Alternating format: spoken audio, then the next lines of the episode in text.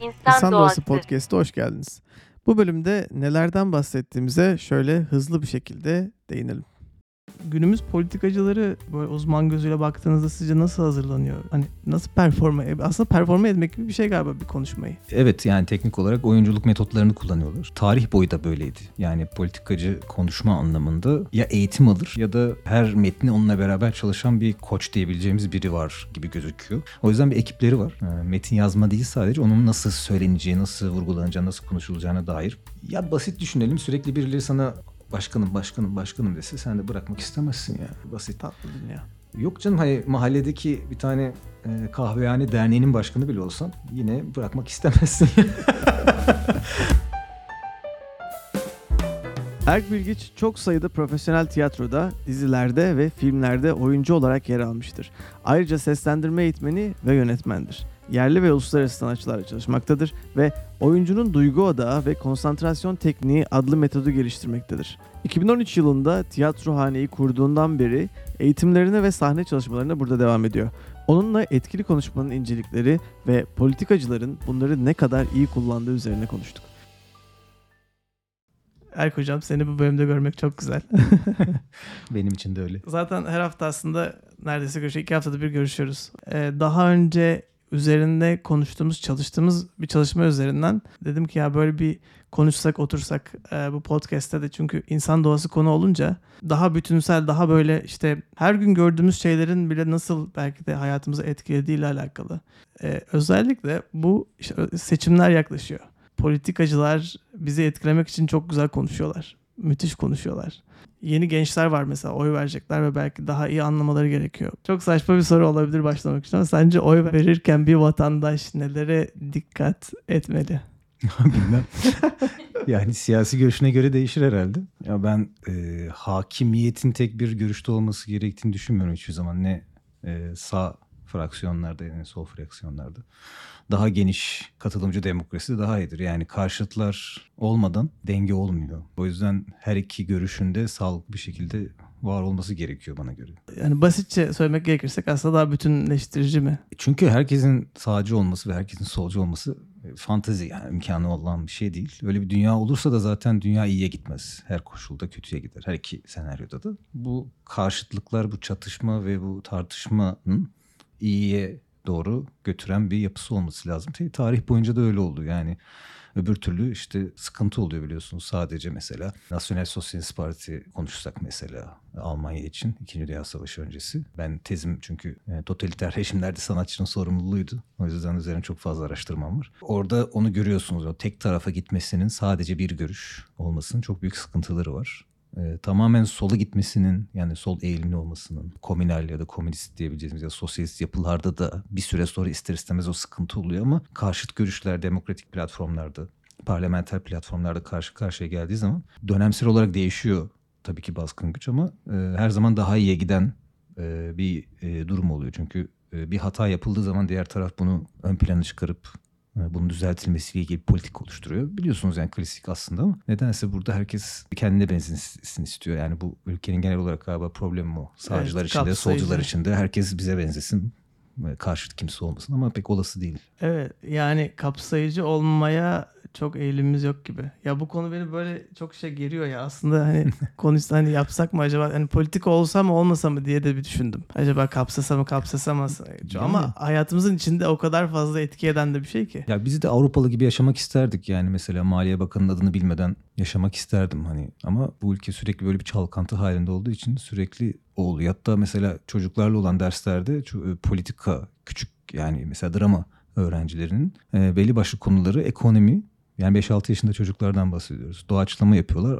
5-6 yaşında çocukların çıkış noktası dolar, döviz falan hani. Evde çünkü başka bir şey konuşmuyorlar. Doğal olarak yansıyor yani ülkenin her yerine tesir etmiş bir e, seçim atmosferi ve politik e, iklim var maalesef. Evet. O yüzden bu bizi de etkiliyor her şekilde. Yani şeye biraz da dokunmak istiyorum. Özellikle bizim yaptığımız çalışmada çok fark ediyor hocam. Bir konuşmanın etkili konuşmayla alakalı bize yaptırdığınız çalışma mükemmel yani. Çünkü nerede yani vurguyu nerede yapmamız gerekiyor ve politikacılar bunu nasıl yapıyor? Mesela onu öğreniyoruz. Bu benim için bayağı böyle göz açıcı falan bir şeydi. O yüzden hani günümüz politikacıları hani sizin böyle uzman gözüyle baktığınızda sizce nasıl hazırlanıyor? Hani perform hani nasıl performa aslında performa etmek gibi bir şey galiba bir konuşmayı. Evet yani teknik olarak oyunculuk metotlarını kullanıyorlar. Tarih boyu da böyleydi. Yani politikacı e, konuşma anlamında e, ya eğitim alır ya da her metni onunla beraber çalışan bir koç diyebileceğimiz biri var gibi gözüküyor. Tabii her toplumda farklı bir duygusal yapı olduğu için yani İsviçre'de yapılan bir konuşmayla Türkiye'de yapılan ya da Amerika'da yapılan bir konuşmanın e, vurgu yerleri farklı olabilir. Farklı dillerde olmasının dışında mantık olarak da oraya vurgu yapmak mesela Amerika'da bir karşılığı olmayabilir ama Türkiye'de karşılığı oluyor gibi. O yüzden bir ekipleri var. Metin yazma değil sadece onun nasıl söyleneceği, nasıl vurgulanacağı, nasıl konuşulacağına dair prova yapıldığına eminim. Türkiye'de de var ya bu ekiplerle çalışıyor. Ya belli zaten hani izlediğiniz zaman ha evet diyorsunuz bu çalışılmış yani.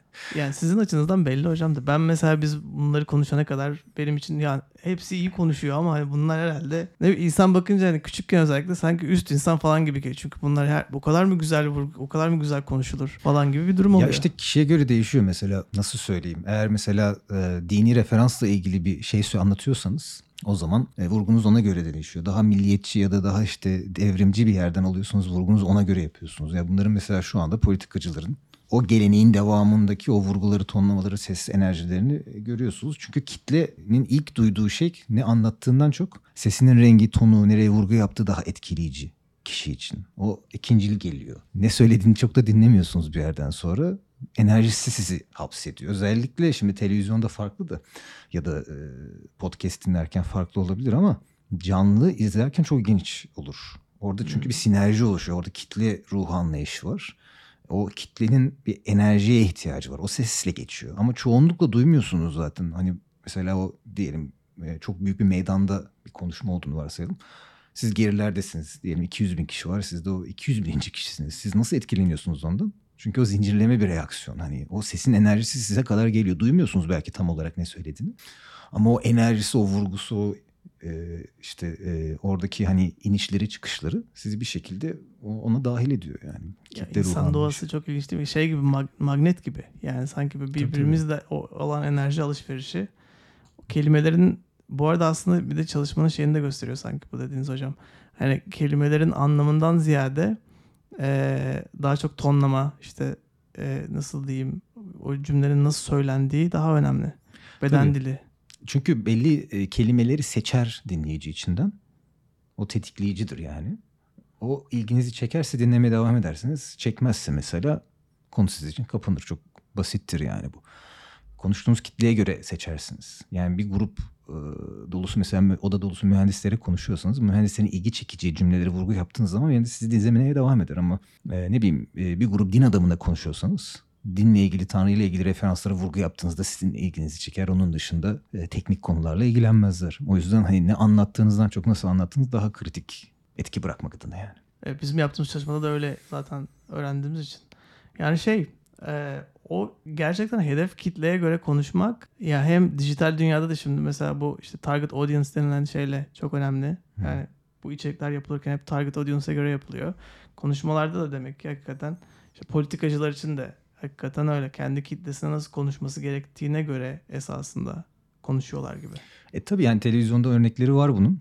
Mesela Cumhurbaşkanı e, ya da diğer parti liderleri e, iş adamlarıyla konuşurken, iş insanlarıyla konuşurken farklı bir yapıda ilerliyor. Konuşmanın tarzı ve tonlaması çok benzer cümleleri de kursalar mesela bambaşka bir grup insanla konuştukları zaman bambaşka sonuçlar alıyorsunuz. Etki e, değişiyor çünkü vurgu da değişiyor. Tonlamayı orada yapıyor. Evet. Vurguyu orada yapıyor. Hepsi çalışılmış yani bunun rastgele olma rastgele olduğu zaman anlıyoruz zaten. Politik facia oluyor onlar. Rastgele olanlar. Böyle demek istemedi gibi açıklamaların olmasının sebebi oradaki metnin dışına çıkması bir an e, kendi kafasından esen bir şey söyleyivermesinden yani, kaynaklanan ilginç olaylar Aslında stand-up gibi bir yandan da sanki. Stand-up'a da metinden hazırlanıyor birçok insan ya sanki. Ya stand-up'tan daha çok eleştirildiğiniz bir şey bu tabii hani stand-up naif kalır yanında yani. Orada da benzer bir eleştirme mekanizması vardı. Hani orada gülmedik falan üzerinden en fazla eleştirirken burada hani neredeyse hani e, sen bunu bize nasıl söylersin? Özür dile falan gibi bir yere bir yere geliyor yani bir anda. Öldürmeye kadar annesine babasına kadar varıyor hocam insanların söylediği şeyler. Ya tamam hani tepkisellik normal. Ee, ama tabii e, internet çağının getirmiş olduğu daha doğrusu internet çağı da değil bunu öyle demek doğru olmaz. Ee, sosyal ağlar çağı medyanın getirmiş olduğu bir maruz kalma durumu var. Çünkü bize mesela arkadaşlar arasında ağzımıza gelin söyleyebiliriz ama bunu yazmıyorduk mesela internete. Bu mesela maruz kalıyorsunuz. Doğrudan doğruya size bir şey olarak geri dönüşü oluyor. Sert bir şekilde dönüyor. Yani okumak zorunda kalıyorsunuz mesela. Herhangi bir şey paylaştın, bir fotoğraf paylaştın, video paylaştın. Sen e, bu yayını paylaşacaksın. Daha önce paylaştıklarım. Bununla ilgili olumsuz yorum geldiği zaman normalde sen bunu duymuyordun radyoculuk yapıyor olsaydık eski usul.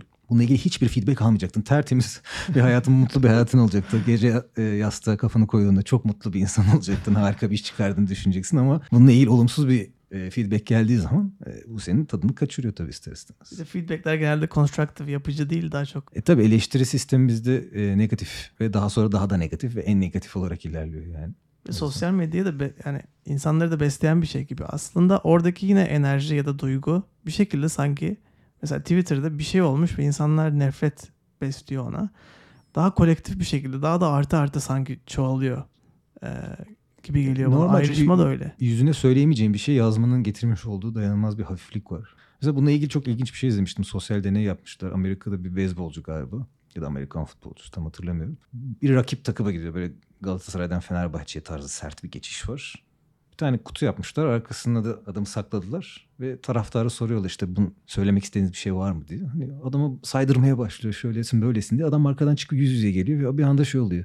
Ha merhaba fotoğraf çektirebilir miyiz gibi iki yüzlü bir şeye dönüşüyor. Çünkü yani işte o orada değilken saydırmak kolay. Yani ağzımıza gelin söylemek kolay ama gerçekten yüzünde bunu söyleyemez söyleyemez. Zaten sosyal medyanın yanıltıcılığı oradan geliyor. İşte politikada bu şekilde yanılıyor mesela. Hani sosyal medyada şöyle tepki aldık. İyi aldınız. O adam sana oy vereceği ya da senin aynı fikirde olduğu anlamına gelmiyor ki. O andaki ki refleksi o onun. Ee, o yüzden çok ölçümlenebilir bir şey değil. Bununla ilgili hatta galiba e, Joe Biden ve Trump seçimlerinde buna benzer e, vakalar yaşandı yani. Manipülatif bir noktaya geldiği sosyal ağın gücünün aslında öyle yansıtmadığını çok da. Hani.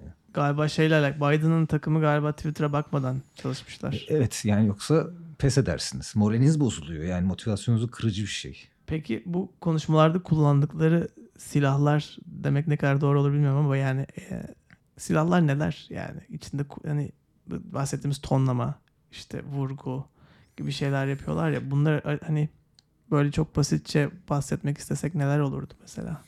Yani vurgu zaten en önemlisi vurgudur büyük ihtimalle. Ee, ama genel olarak konuşmanın dinlenebilirliği için bizim işte müzik terimi olarak kullandığımız crescendo ve decrescendo yani inişler ve çıkışlar olması lazım. Çünkü monoton hiçbir şeyi dinlemiyorsunuz. Müziği de dinlemiyorsunuz. Konuşmayı da dinlemiyorsunuz. O yüzden konumlandırma oluyor. Neden bahsetmek istiyorsa can alıcı yeri orta bir yerlere koyup sonra böyle bir tatlı bir girizgah yapıp bir şekilde kalabalığı kalabalığa konuşuyorsa onu içine alıp. Yani vurguyu nereye aldığınıza göre o kadar cümle değişiyor ki bizim çocukluğumuzda hep derslerde işte oku adam ol baban gibi eşek olmayın vurgusunu nereye çekersen oku adam ol baban gibi eşek olma. Oku adam ol baban gibi eşek olma. İki bir vurgu bir virgülle bütün e, cümlenin bizim çocukluğumuzda işte 80 kuşağı olduğumuz için böyle böyle örnekler verilirdi. Mesela çok güzel bir örnektir. Yani cümlede bir virgül değiştirerek cümlenin anlamını değiştirirsin. Türkçenin öyle bir özelliği var. Vurguyu nereye yaptığın o kadar kritik oluyor ki bir anda. Ya bir anda mesela çok ofansif, cinsiyetçi bir söylem de olabilir. Tam tersi de olabiliyor bir vurguyla mesela. Hani bir vurgu değiştiriyorsun. O cümle aslında çok ofansif bir cümle. Cümle olarak baktım. Okurken ofansif ama kimin nasıl söylediğine göre o kadar değişir ki. Kimin söylediğine göre değil de nasıl söylediğine göre işte değişiyor. İlginç. Orada duygunun yeri nasıl? Yani duygunun kullanımı. Çünkü metinler bile duyguyla çalışılıyor galiba değil mi? Yani işte bu mesela hiç bilinmeyen bir şey. Hani vurguyu, tonlamayı tahmin eder herkes de. E, duygusu olmadan bir konuşmanın seyircide etki bırakması imkansızdır. Bu her zaman öğretilir. Satışta da öğretilen bir şeydir. Doğru. E, oyunculukta zaten duygusuz hiçbir şey yapamayız. Ama kitle kontrolü ve hitabet sanatında da olmazsa olmazdır. E, o yüzden mesela her zaman şunu hatırlarsınız politikacılardan. Bir sahnede ağlıyorsa, duygusal bir açılım yapıyorsa bu çok ciddi iz bırakır kitlede. Hmm. Kişisel bir deneyimini aktarıyorsa, başına gelen gençliğinde, çocukluğunda ya da yakın geçmişte başına gelen kişisel bir deneyimini aktarıyorsa bu çok ağır izler bırakır. Net bir şekilde hatırlanır. Neden? Çünkü duyguyla yapar. Başkasının hikayesini anlatmaz, kendi hikayesini anlatır. Bunu politikacılar sürekli kullanırlar. Hatta çoğunlukla uydururlar olmasa bile. Çünkü önemli olan o e, karşınızdaki o kitlenin e, buna benzer bir tecrübe yaşamıp yaşamadığı. En önemli kısmı o. Yani işte geçmişe dair ne, ne söylüyorsunuz? İkinci Dünya Savaşı'nda işte tüp kuyrukları vardı, yiyecek kuyrukları vardı, karneyle alırdık. Şimdi karşınızdaki kitle bunu yaşamış ya da en azından annesinden babasından bu hikayeleri dinlemişse bunu referans ederek bir hikaye uydurduğunuzda gerçek olmasa bile ve bununla ilgili bir duygusal paylaşım yaptığınızda kitleyi aniden bir anda böyle uyarmış oluyorsunuz. Travmatik bir şeyi tetiklemiş gibi oluyorsunuz. Okey yani sonuçta işimi gördü. Yani hikaye benim olmak zorunda değil çok da. Duygu da aslında magnet gibi sanki. Yani magnet gerçi ne kadar doğru bir örnek bilmiyorum yani. Yani sanki çekme değil de hani sanki. evet bir e, zincirleme reaksiyon başlatıyor ve o devam ediyor. Mesela benim hani kadın özgürlükleri özelinde mesela geçen yıllarda Meral Akşener'in yaptığı bir grup toplantısı vardı ve orada anlattığı kişisel olarak anlattığı onunla ilgili işte kadın olmasından dolayı yapılan bir grup e, kendi eski partisinde bir haftalamadan bahsediyor. Mesela bu çok sansasyoneldi. Çünkü gözleri dolduğu tit- konuşurken dudağı falan titriyor. Bunu açıklamak da çünkü e, kolay bir şey değil. Çok samimi ve gerçek büyük ihtimalle. Hani ondan şüphe etmedim. Çünkü izliyorum beden dili olarak bakıyorum. Hiç yani o gerçek yaşamış ve bunu ortaya çıkarmanın göstermiş olduğu kadın Türkiye'deki kadınların durumu olarak söyleyeyim. Ortaya çıkarmanın göstermiş olduğu rahatsızlık. Çünkü böyle yetiştiriliyoruz biz bu ülkede. Yani başına bir şey geldiği zaman, ayıp bir şey geldiği zaman bunu açığa çıkarmak daha da büyük ayıp. Yani sen buna maruz kaldın artık bunu seni böyle tanıyacaklar ve bütün bu şeye rağmen hani muhafazakar ve sağ bakış açısıyla yetişmiş olmasına rağmen bunu söyledi ve dudağı titriyor. Anlatırken gözleri doldu, yutkunuyor falan. Bu inanılmaz bir deneyim mesela dinleyici için. Ve buna benzer bir şey. Sözlü taciz anlattığı şey. Buna benzer hemen hemen Türkiye'de bütün kadınlar yaşamıştır. Yaşamayan olduğunu sanmıyorum yani. Tek bir kadın yoktur bunu yaşamayan. Onları çok derine etkileyen bir olay oluyor. Anında otomatik olarak alıyorsunuz kitleyi kendinize. Yakın hissediyor. Sizin gibi hissediyor. Aidiyet duygunuz oluyor. Onunla ortak paydada olduğunuzu düşünüyorsunuz ve otomatik olarak sizi oraya çekiyor. Yani kendine doğru lure etmek İngilizce'den değil mi? Böyle vakumluyormuş gibi oluyor kendine. Yani çok çok doğru bir olay. Söylediği kabul edilebilir bir şey değil. Çok korkunç bir şey yaşadı ama bunu açıklaması büyük bir cesaret. Ve bundan dolayı ben zaten saygı duyuyorum ama artı hitabet sanatında ve yani politikada ve kitle kontrolünde muhteşem bir hareket. Yani çok doğru bir e, tercih yapmış bana göre. Örnek yani. Ki aslında biz mesela çalışırken burada siz bir şey performe ettiğinizde duyguyu e, yansıtıyorsunuz ya. Hı hı. Direkt bir insan olarak içimde o duyguyu hissediyorum. Yani bu tiyatroda da belki izlerken hani ya yine başımıza gelen bir şey gibi. O oyuncu ne duyguyu hissediyorsa ya da konuşan kim gözümüzün önündeki kimse bir şekilde sanki içimizde hissediyoruz onu yani. Etki ediyor bize. Zaten tiyatronun çıkış noktasındaki durumu seyirci oyuncuyla bir bağ kurar e, ve kendini onun yerine koyar. Empati kurar yani. Sanki kendi yaşıyormuş gibi o duyguyu yaşar ve bizim katarsis dediğimiz işte e, arınma dediğimiz durum gerçekleşir. Trajedi yoluyla arınma oluyor böylelikle. Çünkü ben onu kendi onun yerine koyuyorum. Politikacı da bir üzücü bir şey anlattığı zaman, trajik bir şey anlattığı zaman ya da güzel bir şey anlattığı zaman kendimi onun yerine koyuyorum ister istemez. O duyguyla, onun duygusuyla beraber hareket etmeye başlıyorum. Ama bana çok düz bir konuşma, hani ezbere bir konuşma yaptığı zaman bende hiçbir etkisi yok. Dinlemiyorum bile yani. Kafamı çevirip gitmek istiyorum. Ya İş bu- toplantılarında da aynı aslında. Birisi düz düz konuştuğu zaman. Zaten genel olarak hata şu. Hitabeti sadece hani böyle bir politikacı ya da oyuncu ya da böyle bir kitle kontrolü yapan insanlar için olduğunu düşünüyoruz. Tam tersine hayatın her alanında iyi hitabet etki bırakmak adına çok avantajlı bir şeydir yani. Çoğunlukla kullanılmaz. Özellikle teknik işlerde. Ee, matematik, mühendislik, e, analitik yapıda çalışan işlerde şöyle düşünür kişi doğal olarak. Ben zaten yazınsal bir şey yapıyorum burada. Yani mekanik bir şey yapıyorum. Sayısal bir şey yapıyorum. Benim burada bunu anlatmam gerek yok. Zaten sayılar anlatıyor. Bu mesela en klasik olabilecek hatalar. Ama sosyal bir iş yapan onu iyi anlatmak zorunda olduğunu bilir. Evet satışçı olarak ben mesela bunu tecrübe Decoration diye kullanıyorum bu arada. Neyse. Toplantıların daha güzel, Sevindim. daha da Sevindim, kaliteli bir hale aldı yani.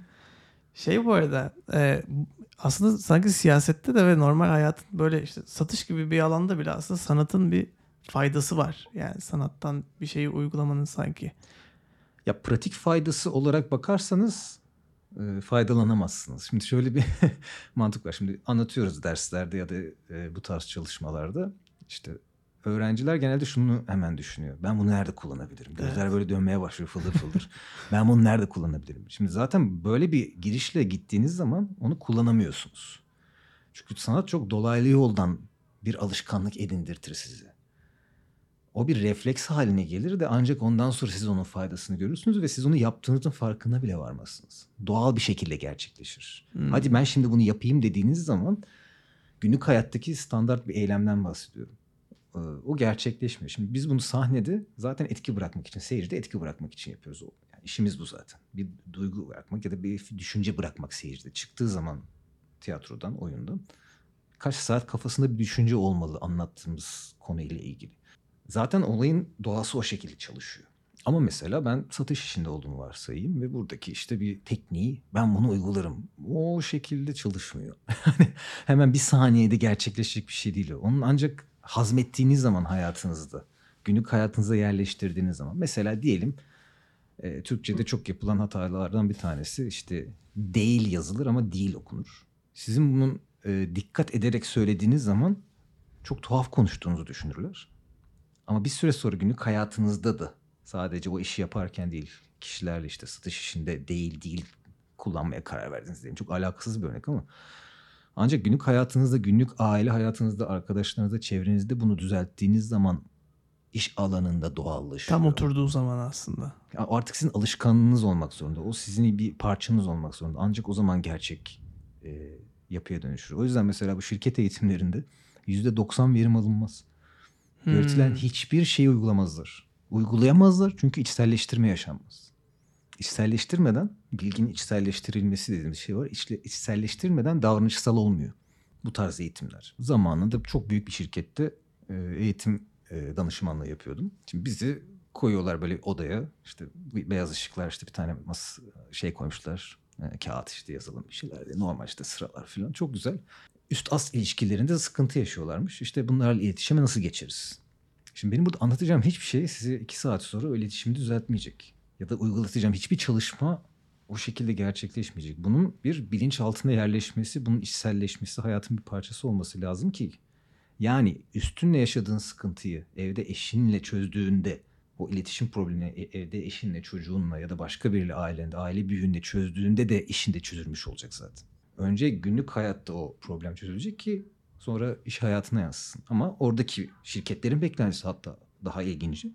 Hani bunun ne yararı olacak? Doğru söylüyorlar. Hiçbir yararı olmayacak çünkü bir e, eğitim planında bir sürü başlık koyabiliriz ama kişinin bunu ne kadar içselleştireceğini bilemem ki ben. Bunu kontrol edemeyiz daha doğrusu. O yüzden kişisel motivasyon lazım zaten. Evet. Yani beni şirket işte bir eğitime koydu. Mesela gerçi benim şirkette bir startup olduğumuz için kendi motivasyonumuz daha çok ama yani benim aslında tiyatrohaneye gelmem de oradan kaynaklanıyor. Kendi motivasyonum var. Daha iyi ifade edebilmek istiyorum gibi başladı. Ki doğru bir karar olduğunu kesinlikle düşünüyorum şu anda. Ama şirketin e, dikte etmesi halinde ne kadar kişisel motivasyon onu karşılar bilemiyorum. Ama ya yine de karşıladığı kişiler oluyordur muhakkak. Yüzde yüz değildir sadece herhalde. Ya bu şeye benziyor. TED konuşmasına gitmek gibi yani. Hani bir heyecan oluyor. izliyorsunuz. Evet diyor bundan sonra böyle yapacağım. Şöyle işte yeni karar alacağım hayatımda ve bunun etkisi yaklaşık iki gün en fazla. En, en iyi en iyi konuşmacıdan bile alsanız iki gün. Yani onun içselleştirilmesi sezon dinlediğin için sadece işte kısa bir mot- motivasyon konuşması onlar. İki günlük bir haftalık maksimum. Size bir enerji veriyor. Sonra yeni bir tane dinlemeniz gerekiyor.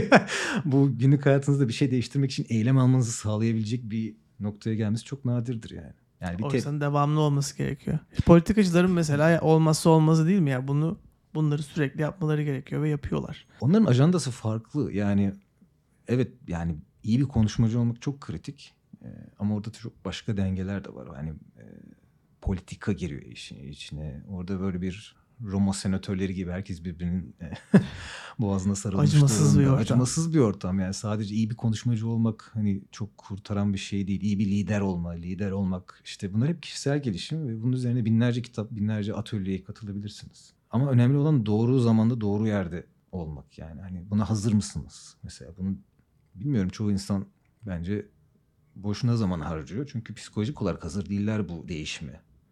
Yani değişmek istemek başka bir şey, değişimi gerçekleştirmek başka bir şey. Hepimiz bir şeyler istiyoruz da gerçekleştirmesi çok kolay olmuyor. Ya çoğumuzun şekeri var, stres hastasıyız falan. yani politikaya çoğu insan gerçekten yapamaz gibi. 2500 yıl önce de böyle miymiş yani? Bizim çalıştığımız metinlerde biraz öyle gibi ya mesela adam çıkıp işte e, halka sesleniyor, konuşuyor.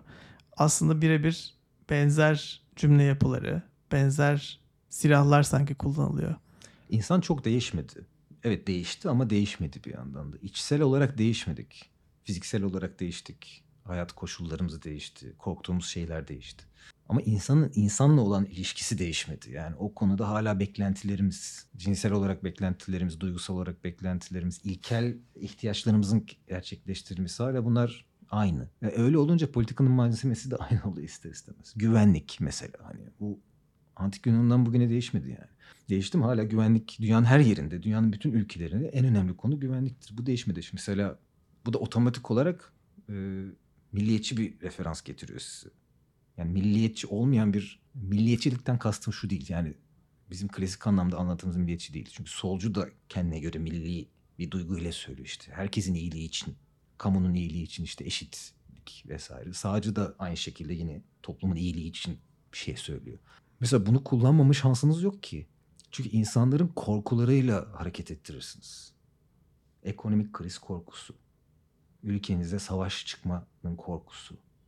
Bunlar kitleleri birbirine yaklaştırıp sıkılaştıran şeyler. E tabii ki politikacı böyle bir fırsat varsa e kullanır yani. Özgürlüklerin kısıtlanması mesela bu çok kolay kullanılabilecek bir şey. Yaşam tarzına müdahale. Çok kolay kullanırsınız bunu kitlelere karşı. Her, her açıdan bir de öyle yani sadece Her, her açıdan. Sağ ya da sol hiç fark Hiç etmiyor. fark etmez. Zaten karşılıklı olarak biraz o biraz hani tarihe baktınız mı yani Türk siyasi tarihine bakın hepsi öyle. Biraz bu taraf diyor ki bizim hayat tarzımızı yok edecekler. Sonra orası çok baskın, kuvvetli bir noktaya gelince öbür taraf diyor ki bak bizim hayat tarzımızı yok ediyorlar ama yok edemiyorsun. Yani öyle bir ne kadar baskılasan da olmuyor yani. Hani her zaman bir çözüm yolu ve çıkış yolu buluyor. Çünkü doğa öyle çalışmaz. O kadar basit olsaydı keşke hayat yani bilmiyorum. Valla güzel. Eee, bence güzel bir sohbet oldu hocam. Yani ortalama bir yarım saat falan sürdü. Böyle bir mesaj bir söylemek istediğim bir şey var mı? Dünya barışı seviyor dostum. istiyorum.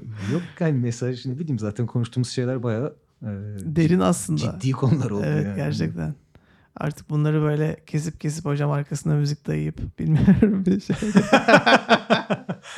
ya bilmiyorum hani e, siyaset pek e, zor bir alandır. Çok. Üzerine e, nötr bir yerden bakmak da çok zor. Yani önünde sonunda sizi bir yere çekiyorlar. Bir şey söylüyorsunuz. işte sağcı oluyorsunuz. Bir şey söylüyorsunuz. Solcu oluyorsunuz. Ama ben analitik bakıyorum olaya. Yani hani ben e, parçalarını ayırmaya çalışıyorum. İzlediğimde ha bak çok ilginçmiş dediğim şeyler oluyor. Aynı şekilde mesela şu anda ülkenin en iyi hitabı e, şu andaki Cumhurbaşkanımız. Bu konuda tartışma götürmez yani. Hitabet kabiliyeti inanılmaz. Ve bu alanda çalıştığı da belli. Bunu siyasi görüşten bağımsız olarak söylüyorum. Onun üstüne bir hitabet ona en yakın şu anda konuşabilen mesela Ekrem İmamoğlu o seviyeye Hmm. yaklaşan yani hani ve burada bir e, şey de var hani şeytan tüyü dedikleri hani bir şekilde sizi izlettiriyorlar. Bizim de oyunculukta hep söylediğim bir şey. Bazılarının öyle bir şeytan tüyü vardır. Sahnede kendini izlettirir. Öyle bir çekiciliği var mesela bu iki kişinin hani.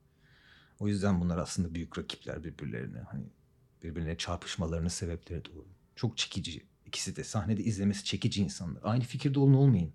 İkisi de zıt görüşlerde. İki uçtan bahsediyoruz. Ama baka kalıyorsunuz mesela. Televizyonda denk geldiğin zaman üf deyip çeviremiyorsun mesela. Ama diğerleri için bunu söylemiyorum. Çeviririm. Bütün siyasi liderleri geçerim. Ama bu ikisi bir şekilde şey bırakıyor sizde. Bir etki bırakıyor. izlemek istiyorsunuz. Bir enerji yayıyorlar yani etraflarına. Hmm. O yüzden liderlik derken işte liderlik böyle bir vasıf aslında. Sadece düşünsel bir vasıf değil, enerjisel bir vasıf da.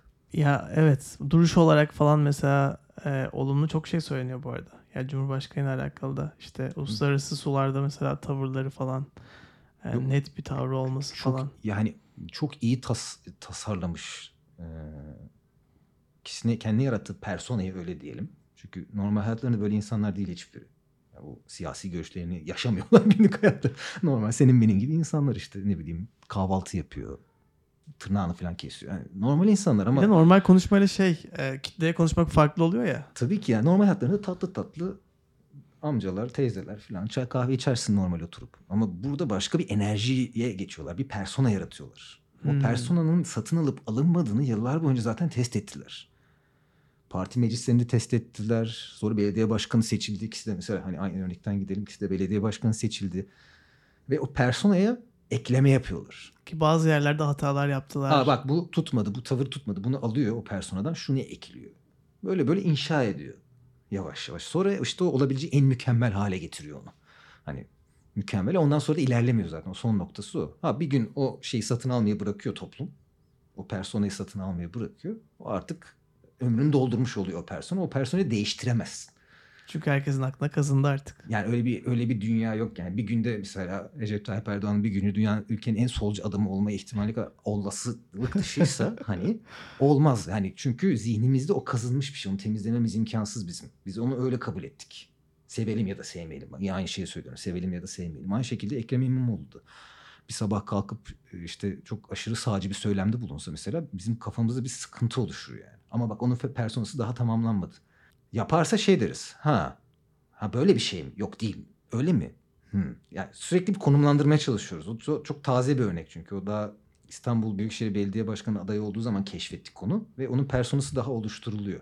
Parçaları ekliyor. O da test ediyor işte mesela. Birkaç tane böyle e, siyasi kaza dedikleri olay oldu. Mesela o da test ediyor. Bilmiyor çünkü. Emin değil yani. Ne, ne kadar nasıl genişletebileceğinden emin değil. Biz hep son noktalarını hatırlıyoruz çünkü doğal olarak. Benim çocukluğumda Özal vardı. Ben Ezol'un gelebildiği son personasının son noktasını hatırlıyorum. Demirel'i son noktasını hatırlıyorum. Ya da işte Ecevit'in son noktasını hatırlıyorum. Bunlar çok keskin e, figürlerdir Türk siyasi tarihinde. Ama mesela ben bunların nasıl geliştiğini bilmiyorum. Yani Ecevit'in e, CHP'nin içinden çıktığı gerçeği, genel başkan olmak istemesi ama İsmet İnönü'nün izin vermemesi, sonra DSP'nin kurulması gibi bir sürü olay var mesela. Hani ve sonra aynı pozisyon İsmet İnönü'nün pozisyonuna kendi düşüyor. DSP'yi vermiyor işte İsmail Cem DSP'nin başına. Bir sürü yani araştırdığınız zaman siyasi tarih aa filan diyorsunuz. Aynı şeyler sürekli tekrar ediyormuş. Üst üste binen olaylar var. O personayı yaratırken yaşadıkları bir sürü olay var ve ülkede de bir sürü olay oluyor ister istemez. Onlar ekleniyor. İşte o yüzden sonra şey yapamıyorsunuz yani. Hani yüzümden çıkardım maskeyi ben yepyeni bir kişilik artık sizin miadınız doldu. Yani harcadınız siz onu. Yıllarca tükettiniz zaten ve insanlar böyle kabul etti. Ancak böyle bir şeye tekrar ihtiyaçları olursa sizi hatırlarlar. Bir de o persona bu arada e, çok ilginç bir nokta gerçekten. Şeyle alakalı bir de bence sanki televizyon karşısında ya da içerik üreten insanlarda da bir persona gelişiyor zamanla. Tabii. Çünkü her kamerayı açtığımızda ya şu anda da ben bir personayım gibi aslında. Work in progress'im. Yani daha personamı geliştiriyorum. Hatalar yapıyorum belki. Zaten mesleki kodlamalar da böyle. Şimdi hayatımızda böyle bazı bize e, roller biçiliyor doğal olarak. E, çocuklukta ilk çocuk olmanın getirmiş olduğu bir özgürlüğümüz var. Ve biz yanlış bir şey yaptığımız zaman, biri bizi kızdığı zaman yapar o çocuk diye mesela biri dayak yememizi ya da azar işitmemizi engelleyebiliyor. Sonra ergenliğe geldiğimizde cinsel kimlikle ilgili bir karmaşa başlıyor. Sonra o bitince meslek seçimi kargaşası başlıyor. Bunlar hep kimlikler üst üste biniyor. Aslında onlar da persona işte. Yani cinsel kimlik ciddi bir persona. Bu toplumda işte izliyorsunuz. Bunun cinsel tercihle ilgisi yok. İzliyorsunuz etrafta kadın nasıl bir şey, erkek nasıl bir şey. Kendinizi ona göre konumlandırıyorsunuz. Kendi personanızı orada başlıyorsunuz yaratmaya zaten. Mesleğinizi seçiyorsunuz. Hangi uzmanlık alanıysa kendinizi orada kanıtlamaya çalışıyorsunuz. Kanıtladıktan sonra karar verici noktasına geldiğiniz zaman ister istemez bu sefer kendi personanızı ona üretmeye çalışıyorsunuz. Ben böyle bir kişi olacağım. Ben bu işi böyle yapacağım, böyle hatırlanacağım. Bu persona yaratmak için çaba gösteriyorsunuz. E siyasetten ne farkı kaldı? Bir de bu persona o kadar güçlü bir hal alıyor ki sanki özellikle böyle tanınmış siyasetçilerde. Ben şey düşünüyorum acaba hiç böyle yani normal bir şekilde sahilde yürümeyi falan hayal ediyorlar mıdır? Çünkü bir süreden sonra artık yapamıyor oluyorsun ya da belki televizyonda işte performans sergileyenler de öyle. O personanın altında o kadar belki de toplumla birlikte ağır bir şekilde bir yük altına giriyorlar mı acaba diye E, düşünüyorum. olduğunuz gibi davranamama durumu normal. Çünkü bir çerçeve çiziyorsunuz işte. Onun sizi normal hayatta karşılaşınca o yıkılıyor işte. Kahramanınla tanışma çok popüler bir laf oluyor bu aralar. Hani sizin hayalinizde yarattığınız ya da televizyonda gördüğünüz persona gerçek hayatta öyle değil. Yani en çok Kemal Sunal için söylendi bu yıllarca işte. Ciddi bir adam hani hatta sıkıcı denebilecek boyutta hani sohbet etmeyen öyle katılmayan diye anlatırlar yani. yani karşılaştığım bir kişi değil tabii ama. Çünkü adam özel hayatında kendi olmayı tercih ediyor. İşte rol yap, işte oyunculukta zaten bizim işte sahne dışında oynamak etik değildir dediğimiz nokta o. Hmm. Ben sadece performans anında performans yaptığımı seyirci de bilir. Ben de bilirim. Ben sahneden indiğim anda benim personam o, o karakter benim için biter. Ben normal bir insan olurum. Kendi ki- kişisel kimliğime geri dönerim yani. Siyasetçi de bunu beklemiyoruz biz. Siyasetçinin yaşamının en ince ayrıntısına kadar söylediklerinin birebir uygulamasını bekliyor. O yüzden hiç içki içmediğini söyleyen bir adamın bir kadeh içki içtiği zaman olay oluyor işte. Çünkü toplumda öyle bir reaksiyon oluyor. Çünkü o yaşamı halka mal olmuş bir duruma geliyor. O persona işte e, gerçek hayatıyla iç içe geçmiş oluyor. O bir zorluyor bence şeyi. Politikacının sosyal hayatını da tasarlayan şey oluyor yani. Yani aslında vaz da geçebilirler ya. Hiçbir şey de değil ki. Hani bir süreden sonra eğer artık sarmıyorsa mesela Ya bir siyaset politik- yapmak istiyorsanız ona bir sardıysanız bir kere bir daha ayrılmak istemiyorsunuz ondan. Hani seviyorsunuz o şeyi. Tadı var ortamı. demek Tadı ki. var herhalde. Ben bilmiyorum hani bu kadar bırakmadığına göre 80 yaşına 90 yaşına gidip hala siyaset yapmaya çalıştıklarına göre çok çekiç bir şey olsa gerek. Yani bilmediğim için bir şey diyemem hani hiç tatmadım ama e, bırakamıyorlar bence ve artık kişiliklerinin asıl parçası ona dönüşüyor. Yani bu kaçınılmaz bir durum gibi geliyor bana. Belki de biraz şeyle alakalı. Çok zor e, oluna- olunabilecek, varılabilecek bir yere varıyorlar ya birçok insanın belki de olmak isteyeceği. Oradan sonra inmek Ya basit düşünelim sürekli birileri sana başkanım başkanım başkanım dese sen de bırakmak istemezsin yani. Basit. tatlı dünya. Yok canım hani mahalledeki bir tane e, kahvehane derneğinin başkanı bile olsan yine bırakmak istemezsin. ya o şey hoşlarına gidiyor yani hani bir de açıkçası e, bana göre bir yaşlı eğlencesi siyaset. Çok özür dilerim ama bunu söylediğim için yaşlılardan. Ciddi anlamda e, yapacak daha iyi işleri olmadığı için siyaset yaptığını düşünüyorum çok büyük bir kısmının hani. Bir de Sosyal bir or- şey- ortam ya takılıyorlar kendi yaşıtlarıyla zaman geçiyor kendi e, siyasi görüşlerine uygun insanlarla aynı ortamda bulunuyorlar. Bence çok büyük bir kitlesi bunun. Hani profesyonel olan anlamda siyaset yapanların çok büyük kitlesinin öyle olduğunu düşünüyorum yani. Çünkü hayatta artık onlara ihtiyaç kalmadığı için gençler geliyor ve artık gençlere veriyorlar o işi. Çünkü daha yeni bilgi, taze bilgi, daha büyük bir enerji. Tamam artık memlekete hayırlı olacak bir şeyler yapayım deyip siyasete giriyorlar ve hiçbir şey yaptıkları yok aslında bana göre. Hepsi için söylemiyorum bunu ama yani genel olarak bakış açısı evde oturacağıma gideyim partide çay içeyim gibi bir tavır var. İzlediğim, gördüğüm şeyler hep buna riayet ediyor maalesef. Mecliste tartışma falan çıkıyor işte o da eğlence yaratıyor falan. Yani Ya kendince kendi bir hayat, ya, eğleniyorlar. bir hayat yani stili hani yani. Tek sorun işte ülkenin geleceğini falan etkiliyor bu eğlence. Evet. Onun dışında problem yok yani. Verdik, verdikleri her kararlar gerçekten ya hepimizi etkileyebiliyor çok net Ya bir şekilde. sarsıcı bir de 60 yaşında 70 yaşında bir insanın e, 20 yaşında bir insanın derdini anlama ihtimali benim için çok zayıf. Evet. Hayat çok başka. Yani şu anda 70 yaşında olan bir insan 50 yıl önce 20 yaşında. 50 yıl önce kaç yılındayız? Kafam durdu. 1973 falan. 70'lerde 80'lerdeki ekonomik ortam, siyaset falan değil. Ekonomik ortam, Yaşam tarzları. yaşam tarzları şu anda ne alakası var? Ne alakası var ya? Üretim dünyada böyle değildi. Dijital hayat yoktu. İletişim kopuk. Şimdi sen bir e, 18 yaşında 20 yaşında gencin derdini nasıl alıp mecliste çözeceksin? Öyle olunca tabii gençler siyasetten kopuk oluyor yani. E, Yani şimdi herkes Ekrem İmamoğlu'nu sevdiği, popülerize olduğu için söylüyor. Ekrem İmamoğlu 50 yaşında. Bu arada genç dediğimiz siyasetçi e, 71 doğumlu yani. Seviniyoruz 50 yaşında biri var diye. Yani o kadar kötü durumdayız aslında. Gençliğin siyasete e, yansıması çok zayıf. Çünkü bütün partilerde korkunç bir hiyerarşi var. Siz o tırmanamıyorsunuz. Tırmanana kadar işte 50 yaşına geliyorsunuz Ekrem İmamoğlu gibi. Adım adım kademe kademe ilerliyorsunuz. Gelene kadar işte yaşta ilerlemiş oluyor o arada. Ya ne bileyim bilmiyorum. Ya çok keyifli bir sohbet oldu gerçekten. Evet, daha fazla Spontane. almadan bitireyim sizi. Çok çok güzel oldu. Ben de sizi daha fazla tutmayayım. Ee, yine artık başka bir bölümde belki şey yaparız hocam. Çok teşekkür ederim buradan. ben teşekkür ederim. Görüşürüz hocam.